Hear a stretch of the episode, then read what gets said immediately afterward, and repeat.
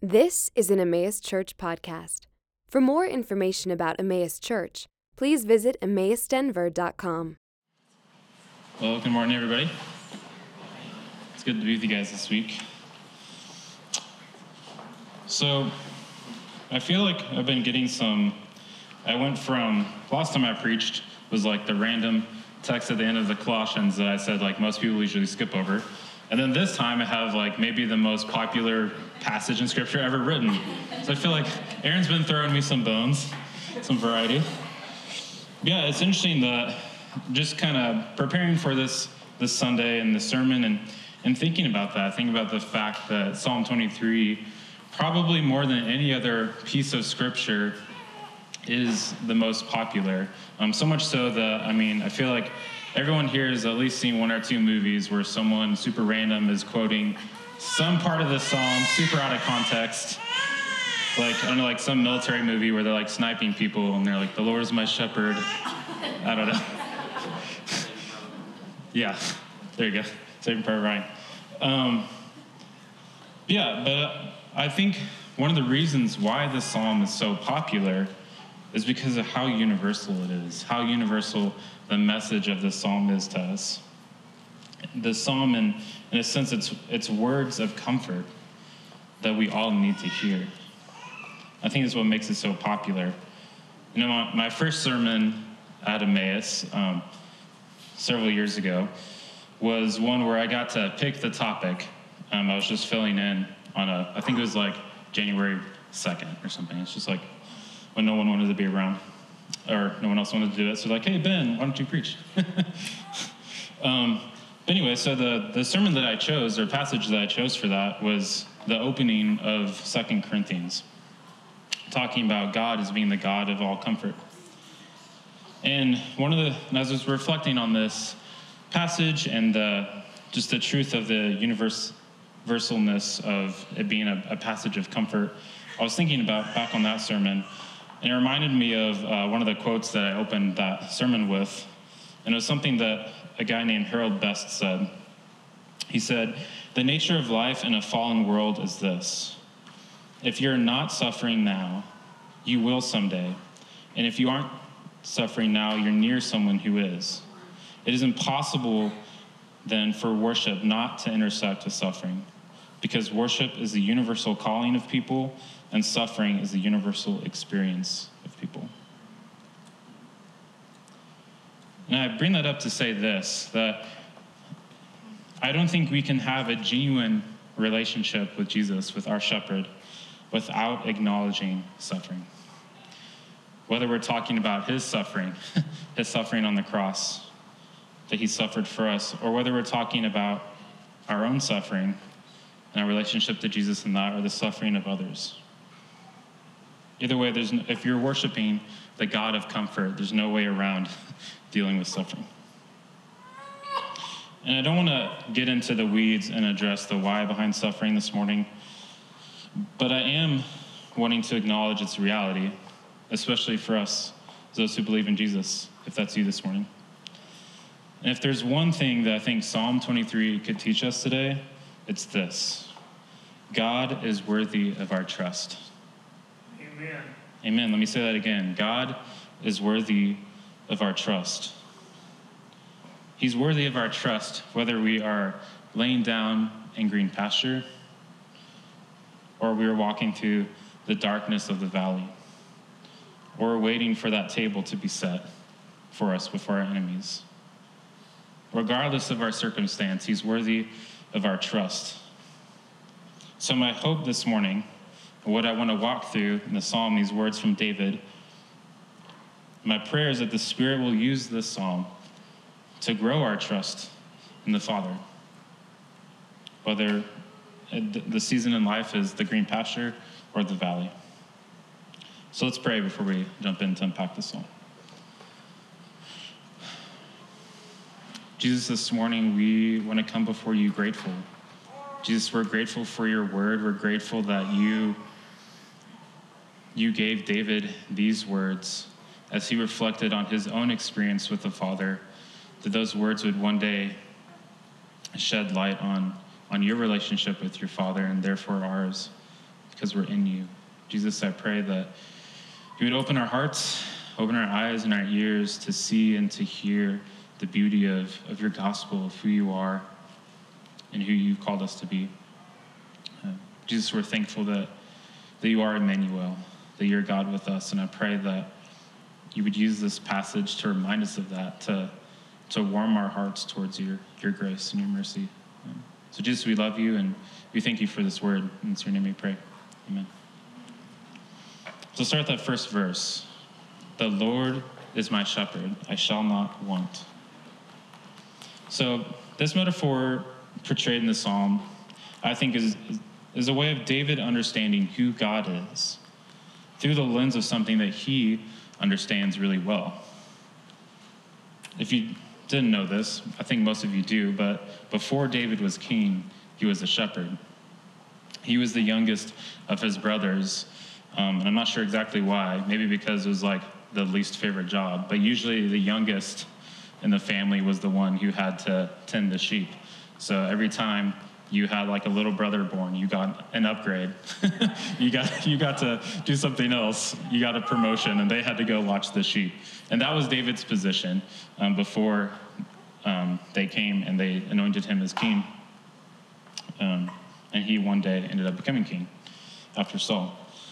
But this is this is David's words to God and his understanding of his life experience and reflecting on that and thinking about God's character and who he is in light of his experience. And so, something he knew really well, other than being a king, was being a shepherd. But I think another thing to, to think about is that the kings of Israel, not just David, but throughout the line, um, one of the metaphors used for them was that of a shepherd. The, the, the kings of Israel are seen as shepherds of the people of their kingdom, much like the metaphor is used in the, in the word for elder or pastor in the New Testament. Elders are considered shepherds of the church. Not to say that elders should be regarded as kings. um, far from it. But yeah, David is acknowledging that, that even as a shepherd of Israel, that's the metaphor of their kings, he is seeing the Lord as his shepherd. Those opening lines the Lord is my shepherd. Even though David has been a shepherd, he has a shepherd over him. And we have a shepherd over us in Christ.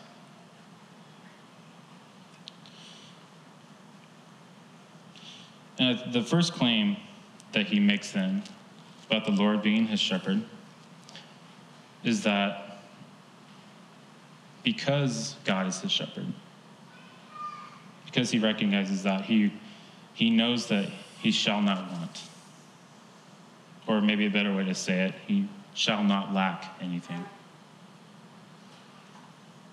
So I don't think that's to say that because God is our shepherd, that anything we ever want, he's going to give us. I don't think that's the message there. I think that's kind of an old, an old way, that translation is an old way of saying, I have everything I need. Because God is a good shepherd. He provides for everything that we need. And I think that's the first the first reason why we should trust God. If we're looking at this passage and wanting to understand how, why should we trust God? It's that.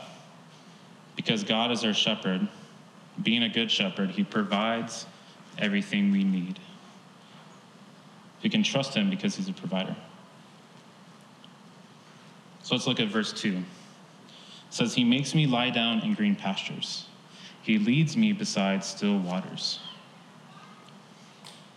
I mean, when you read that, what more could a sheep need than a green pasture to graze and still water to drink from? Not rushing waters that are dangerous, you can fall and drift away in, but still waters.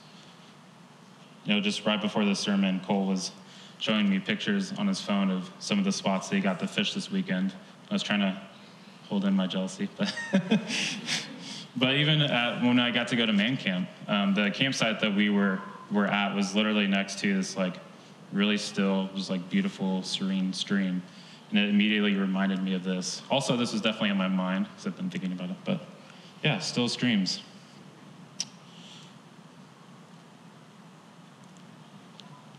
So I think something we can we can see in that, the green pasture and the still water, is that I think what David is saying is not only does God provide for our needs, but he provides them to a degree of perfection. There's an exactness to our needs that God provides. And I think we should pause and look at this word make too. He says, He makes me lay, lie down in green pastures. I think it's interesting because uh, you can't really make a sheep lie still unless they have what they need.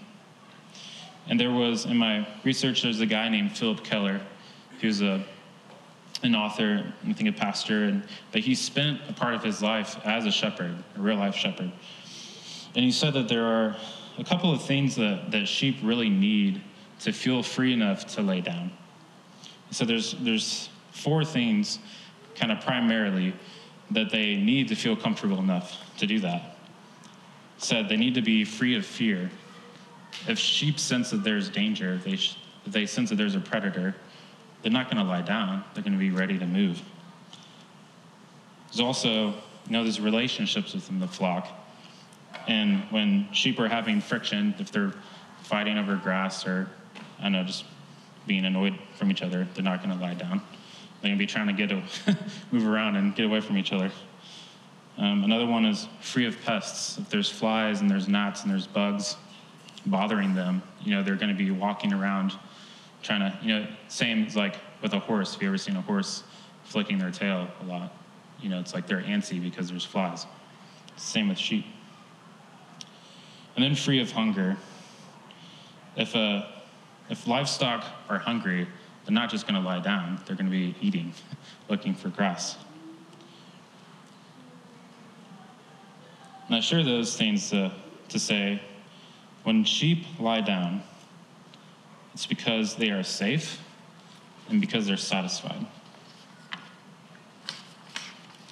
So I think that second verse shows us that God provides, He provides to perfection, and we can trust Him because that picture in verse 2 is what He wants for us. If He's a good shepherd, then His goal is to free His sheep from fear, from strife, from hunger and thirst. That's what he wants. If he's a good shepherd, then what good shepherd doesn't want that for their sheep? And that's a promise that we see in Scripture. It's found in when in Revelation 7, when John is, is in the throne room. And he's asking the, one of the elders in the throne room, what's going on here? And he, and he says this to, to John in his vision, talking about Christ and, and the church. Says, They shall hunger no more neither thirst any more. The sun shall not strike them, nor any scorching heat. For the Lamb in the midst of the throne will be their shepherd, and he will guide them to springs of living water, and God will wipe away every tear from their eyes. That's the picture of what Christ wants for us. It's a beautiful one, isn't it? Let's look at verse 3. It says, He restores my soul. He leads me in paths of righteousness for his name's sake. See, this is where I want to remind us that the series is called Christ in the Psalms. And just as we read in Revelation, Jesus isn't just a shepherd, but he's also a sheep. He's the Lamb of God. And we see that. Because David was not only a king, but a prophet in his writing of the Psalms, we see that these aren't just his words, but they're Christ's as well. In a sense, we can read that he restores my soul. We can read that as the newness of life we receive in Christ. We can read it as David relying on a restorative power of God's word, that his word and and God's trustworthiness because of his word is renewing to him. But we can also read this as Christ rejoicing in his resurrection. In the last psalm we read, that Aaron preached last week in Psalm 22, the, the words of Jesus that he quoted verbatim were, My God, my God, why have you forsaken me? But in this psalm, in Psalm 23, he's, he's celebrating that his trust in his father, his obedience in his father, has restored his soul. That he didn't stay in the grave, but he rose from the dead. God's worthy of our trust because he's a God who keeps his promises. He restores us. But he also leads us in paths of righteousness. It's kind of the second half of that verse.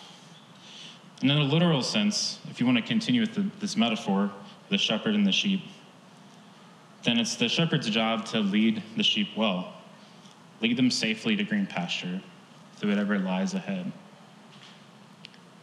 But it could also be read that Jesus is leading us in the path to make us the most righteous, the most obedient to the Father. He's literally leading us to become more righteous. And I want to note that commentator Johnson, the, that I was reading through, James Johnson would say that we don't have to choose between those two interpretations. It's not necessarily one or the other. It's equally true that the path that Jesus chooses for us to make us righteous when we follow him in obedience, and that the path that he chose is the best path, the most direct path to home with him, to be in his presence. The path of Jesus will always be the path that brings him the most glory and us the most good. God is worthy of our trust because he keeps our promises, his promises, sorry, not our promises. we don't often get those. He res- and he restores us. But he also wants to keep us safe. He also wants to lead us down the path that is the most good for us, even when that path is dangerous.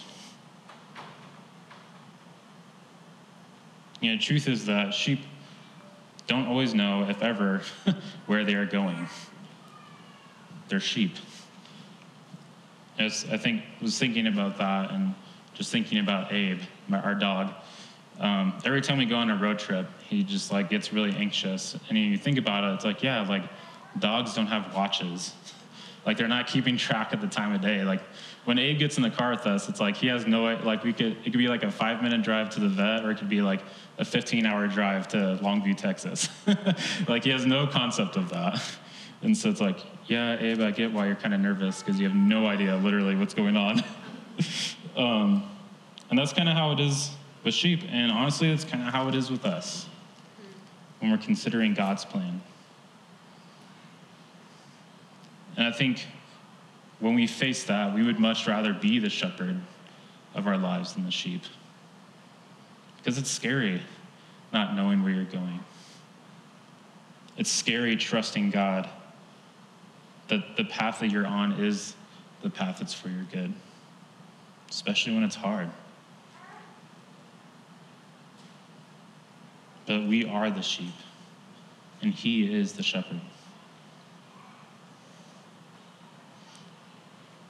I think the questions we ask, we get caught up in asking, and that is, you know, why couldn't we stay where we were?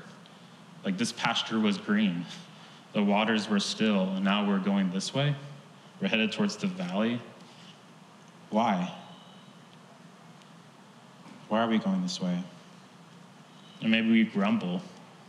We say to God, you know what? I don't really like this path. the ground is rough against my feet. There's not a lot of water.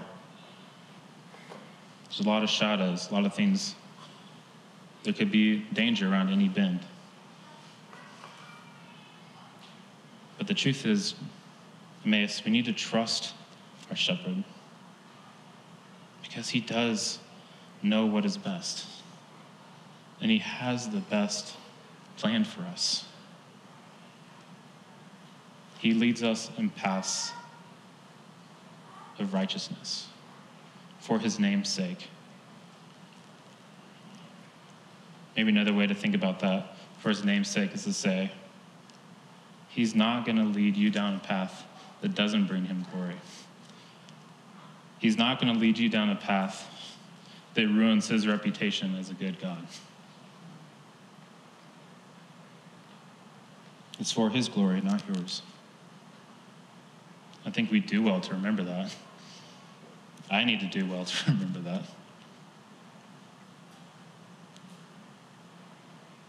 Yeah, I think there's a. I know, even just in reflecting on kind of the season that we've been in as a church the past couple years, just even now, um, yeah, it's hard not to feel uncertain. It's hard not to want certainty in the path ahead. Honest, well, regardless of any season, we just we desire that. But we're not always going to get that. It's not always going to be clear. But that doesn't mean that God isn't any more worthy of our trust as we head towards the valley than when He is making us lay down in the green pasture.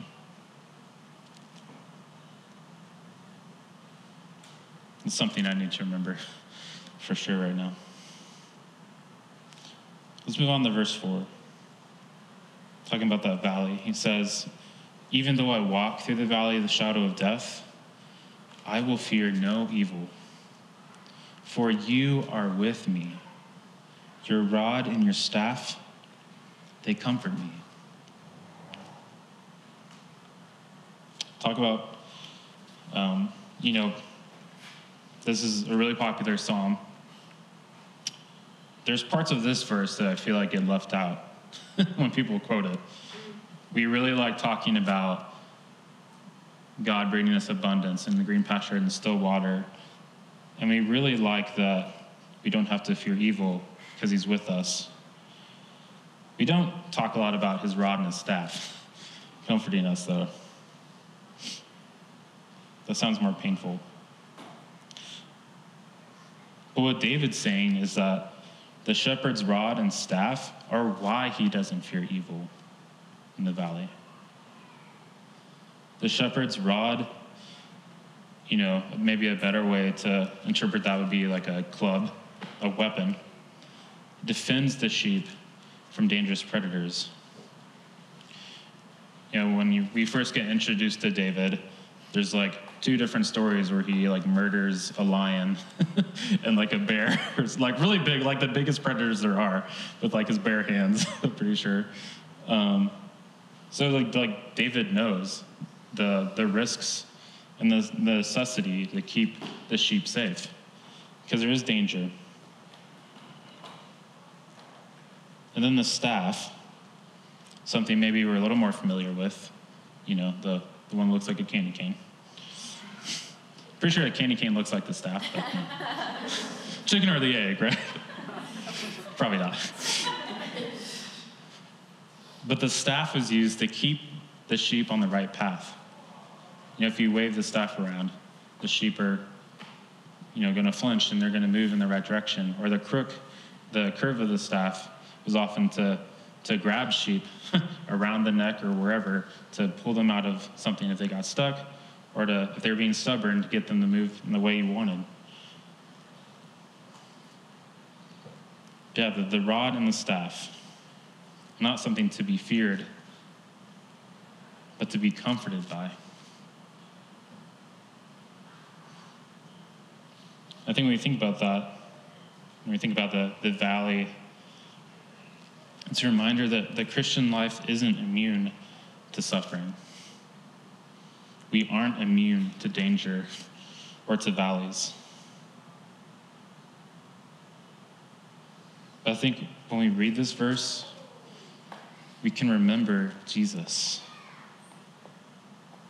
who entered this valley for us. We don't have a, a God who is unfamiliar with the valley, the shadow of death. Because it's that valley that Christ entered on the cross in his death.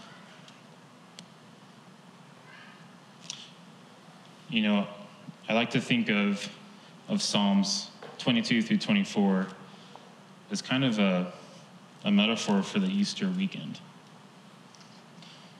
The Psalm 22 we, we read last week is Friday. You know, Christ's words to his Father on the cross. Then Psalm 23 is Saturday. Jesus is in the shadow of death, but he doesn't fear evil because Sunday is the next day. Sunday morning, in Psalm 24, talking, talking about open the gates so that the King of glory may come in.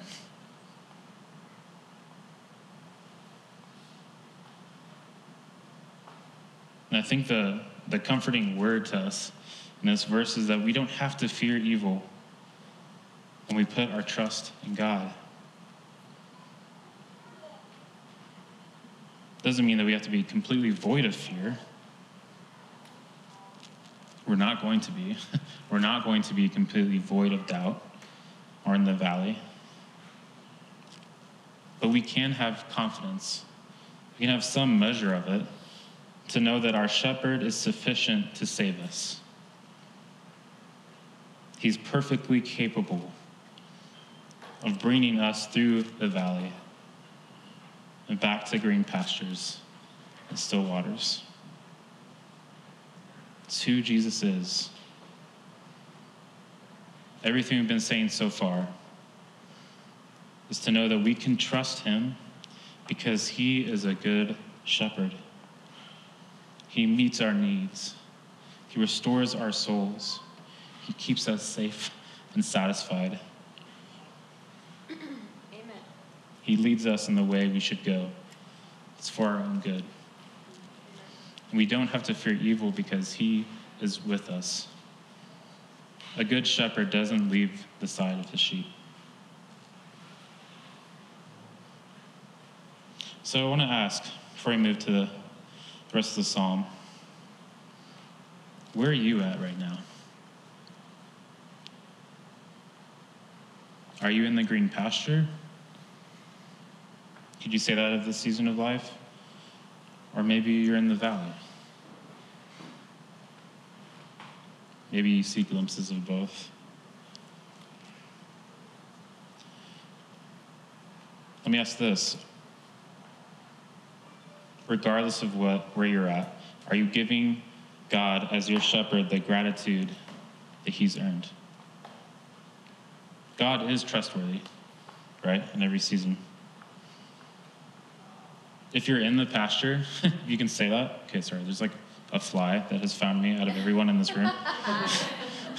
See, if there's pests, the sheep can't be still. Gotta. God throw me a bone. Um, if you're in the pasture right now, if you can say that of your life, it's because He's good. If you are in the valley, it's because He's good. We don't like the second one as much as the first one, but they're both true.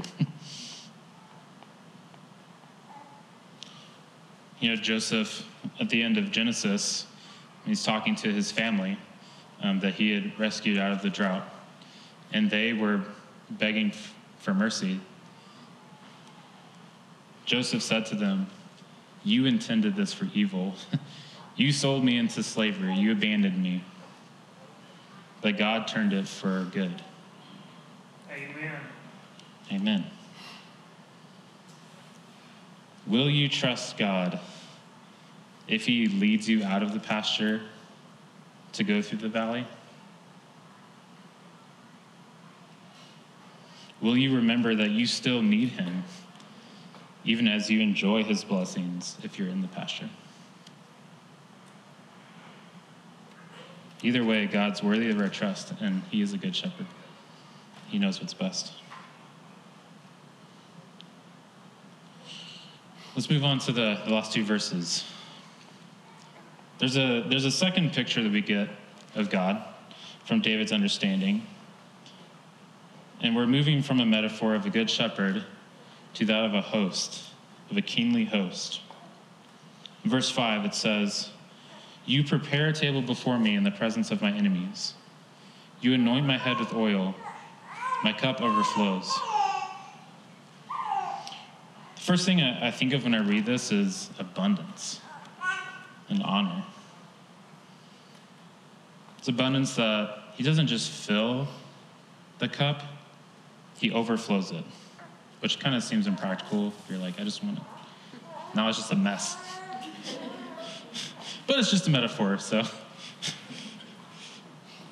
It's a picture that we receive more than we need from our King. He's capable of giving us more than we need. The anointing oil was usually reserved for great honor. In fact, most notably, it was a practice that they did when they were anointing a new king, one of the highest honors. I think you see that as a, it's a picture of honor to the guest. That at the table of God, you are important. And there's, you know, the, the picture of it's a table set before his enemies. It's kind of interesting. Kind of as if to say that the, the feast is it's happening because it's a celebration of victory over your enemies.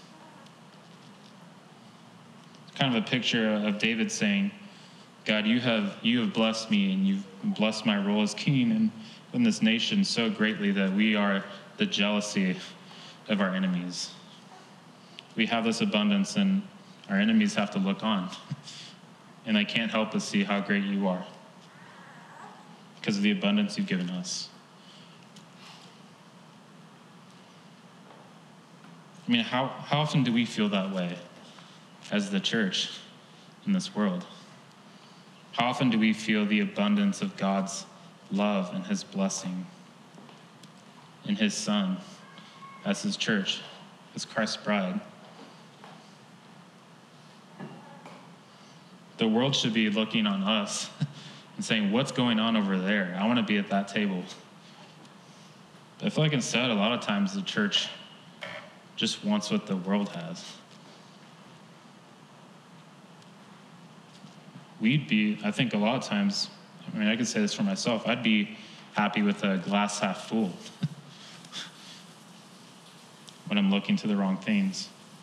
But that's not what God wants. He wants to overflow that cup with Himself, with His blessing. I think this verse is showing us something else. Showing us that to look for Christ, who is showing us his role as our king, preparing a feast for his kingdom. And Christ said this in, in John 14. Said, let, let not your hearts be troubled. Believe in God believe also in me. In my Father's house are many rooms. If it were not so, would I have told you that I go to prepare a place for you? And if I go and prepare a place for you, I will come again and will take you to myself, that where I am, you may be also. Jesus is preparing a place for those who believe in him to trust in Him. So, not to be a Debbie Downer, but the harsh reality check here then is that the enemies looking on to the feast, for talking about the context of Christ as our King, are those who rejected Him. And John Calvin, in his commentary, he made a point to say that Jesus is the shepherd of his sheep. So if you don't trust him to be your shepherd, are you his sheep?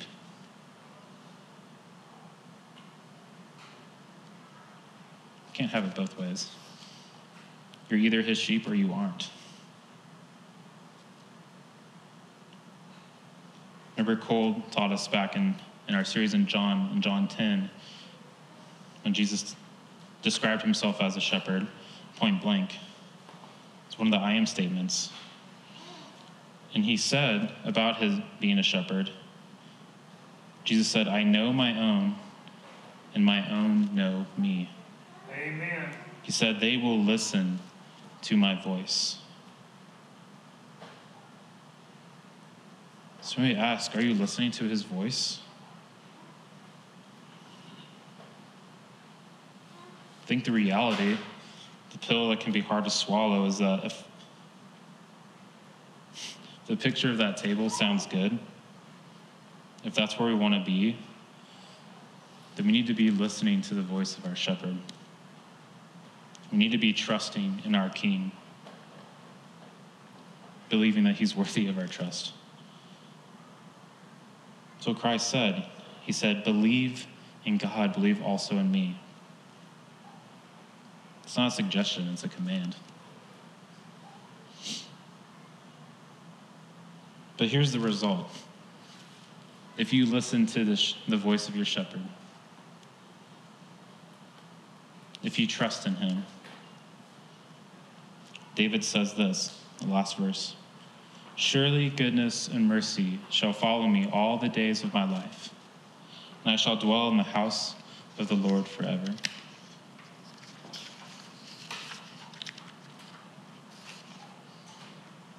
Surely goodness and mercy will follow me.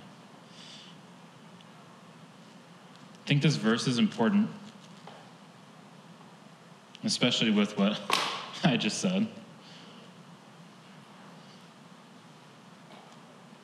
And I don't want us to walk away thinking that we should trust God just so we don't go to hell.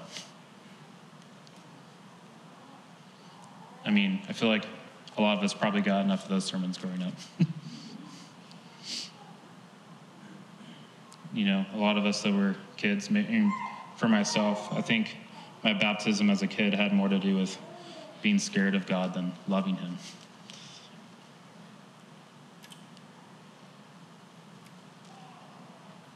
there is, but there, there is a reality that the absence of God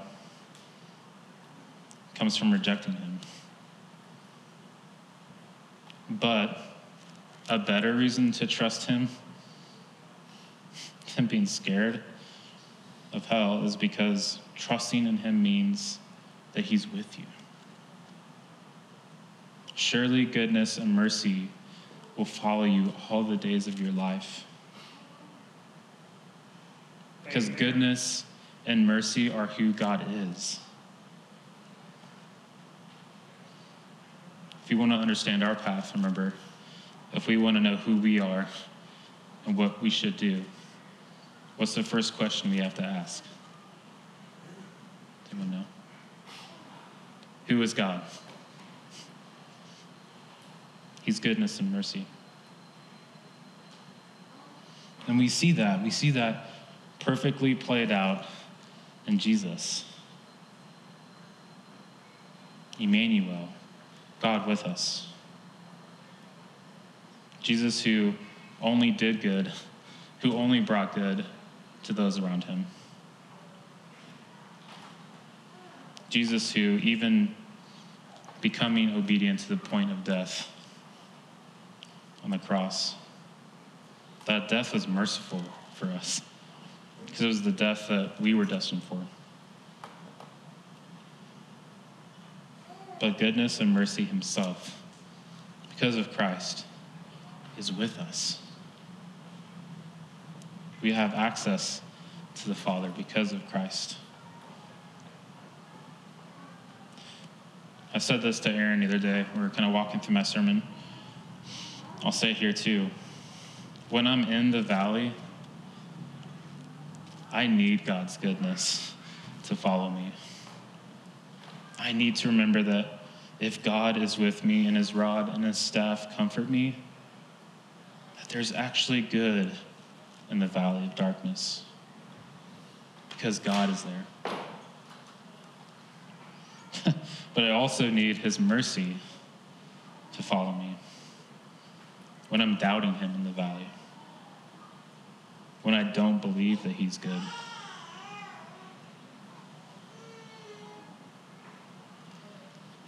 But I also need those things in the pasture. I need to remember that it's my shepherd's goodness and his mercy that make me lie down, not on my own efforts or coincidence, but because he's actively trying to cast away my fear and strife and hunger. And God have mercy if I take credit for anything good in that. Jesus, give us gratitude to grow with our abundance. That should be our prayer. How often does our gratitude match our blessing? I think it's easier the more blessed we feel to start considering it that it's things we've accomplished on our own. we're a lot more comforted, or we're a lot, it's a lot easier to cry out to God for help in the valley than in the pasture. Or to recognize his goodness. You know, again, Calvin said, said that speaking of how David sees his last verse as his future hope, this hope of this feast that's being prepared. Calvin said this He does not say, My cup shall always be full, or my head shall always be perfumed with oil. But in general, he entertains the hope that as the goodness of God never fails, he will be favorable towards him even to the end.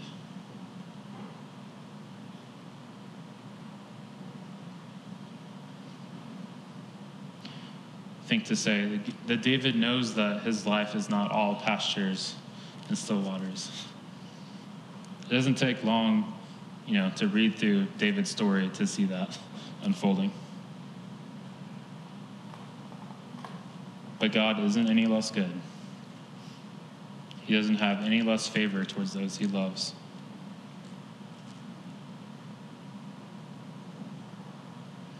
And the truth is that just as there's no greater place for a sheep to be than in green pastures and still waters, for us we can say there's no better place for us to be than in the house of God.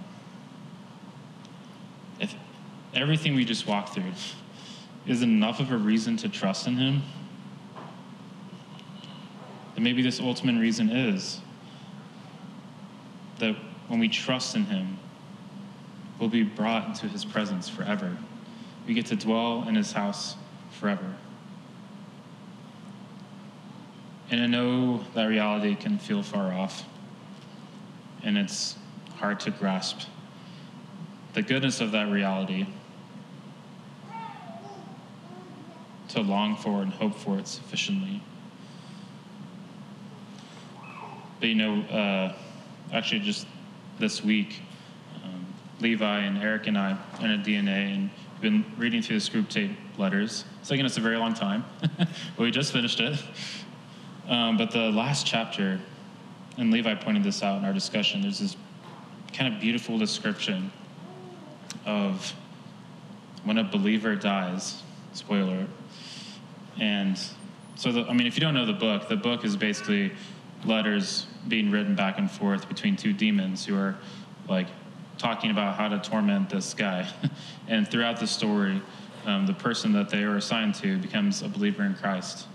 Um, and his faith is growing and growing. They're getting more frustrated. Or at least like the uncle is getting frustrated as nephew that he's writing to. Like, why can't you like tempt this guy the right way? Um, and it's and it takes place during World War II.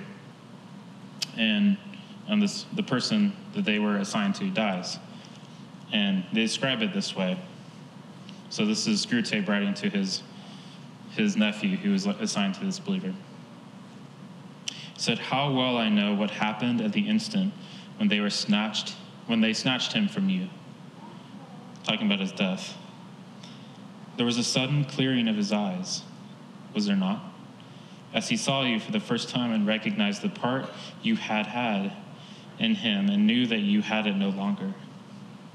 Just think and let it be the beginning of your agony, what he felt at that moment, as if a scab had fallen from an old sore, as if he were emerging from a hideous shell like tetter, as if he shuffled off for good, and all a defiled, wet, clinging garment. By hell, it is misery enough to see them in their mortal days taking off dirty and uncomfortable clothes and splashing in hot water and giving little grunts of pleasure, stretching their eased limbs. What then of this final stripping, this complete cleansing? Did you mark how naturally, as if he'd been born for it, the earth-born vermin entered a new life? How did all his doubts became in the twinkling of an eye ridiculous? I know what the creature was saying to itself. Yes, of course. It was always like this.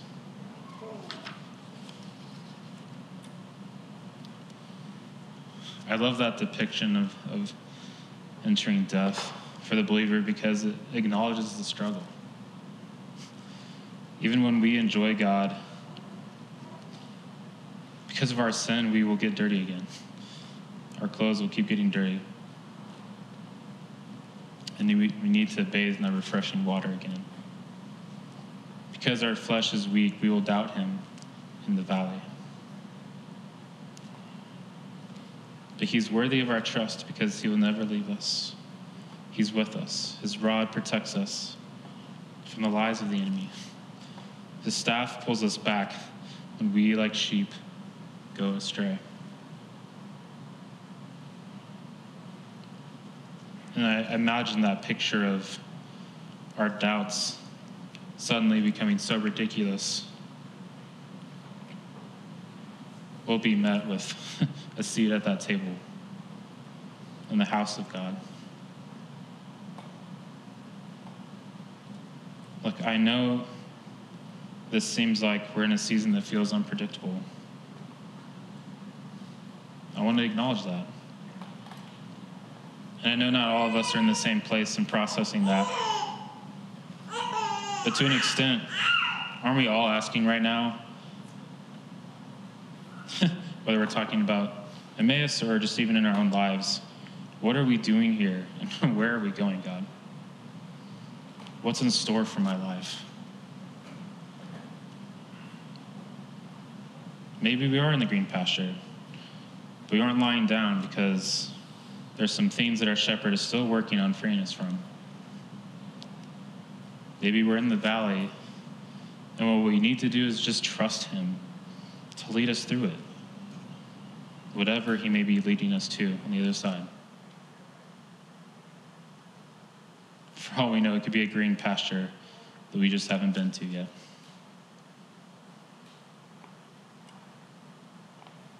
like I said, and I'll keep saying it, God isn't any less of a good shepherd. He's worthy of our trust. Either way. Regardless of the journey, our destination, if you're listening to his voice, is that dinner table. It's a seat in his house forever. I love this James Johnson said, instead of dumb sheep, Jesus calls us friends.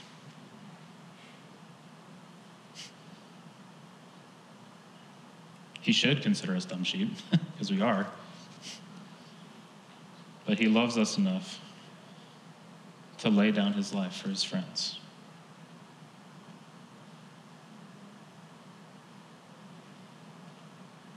We don't deserve to be more than that to Him, but we are.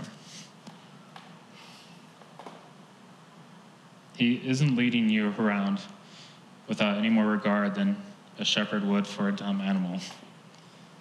He loves us like His own Son because of the cross. Because Jesus, like a lamb, was led to the slaughter by his shepherd. We don't want to be led there. But That is where Jesus trusted his Father to lead him. And because of that, our sins are forgiven. Because of that, we're free to lie down in the green pasture of his love and his mercy and his goodness, to be welcomed home as a son or a daughter in his house forever. Emmaus, that is the beauty of the gospel, the beauty of who our God is, our God who is worthy of our trust.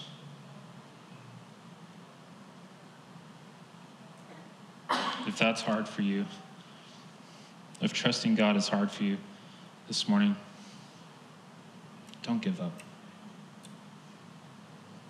He wants good for you. if you're not struggling with that, find somebody who is and be there for them. That's what the church is for.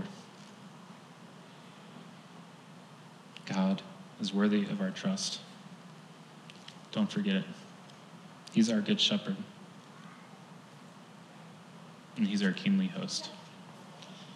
Let's pray. Jesus, we we want to ask, yeah, Jesus, just forgive us for all the times that we doubt. Jesus, when we, we read in your word and we experience through your blessing in our lives how good you are, and still we doubt, still we want something less, still we want to be in control. Jesus, we're, we're grateful for your mercy in those times, for, for your goodness in spite of our weakness. Jesus, I just I pray that your spirit would empower us to grow in, in more love for you and, and more peace and uncertainty and, and more joy in the unknown. That regardless of where we're at, lead us towards each other with gentleness, the way a shepherd is gentle and cares for his sheep. Could we be that for each other? As we receive that from you. Jesus, we love you and we thank you for what you've done on the cross. Even as we partake this morning, help us not to forget that. That you laid down your life for your sheep. What better shepherd could we ask for? Jesus, we ask these things in your name. Amen.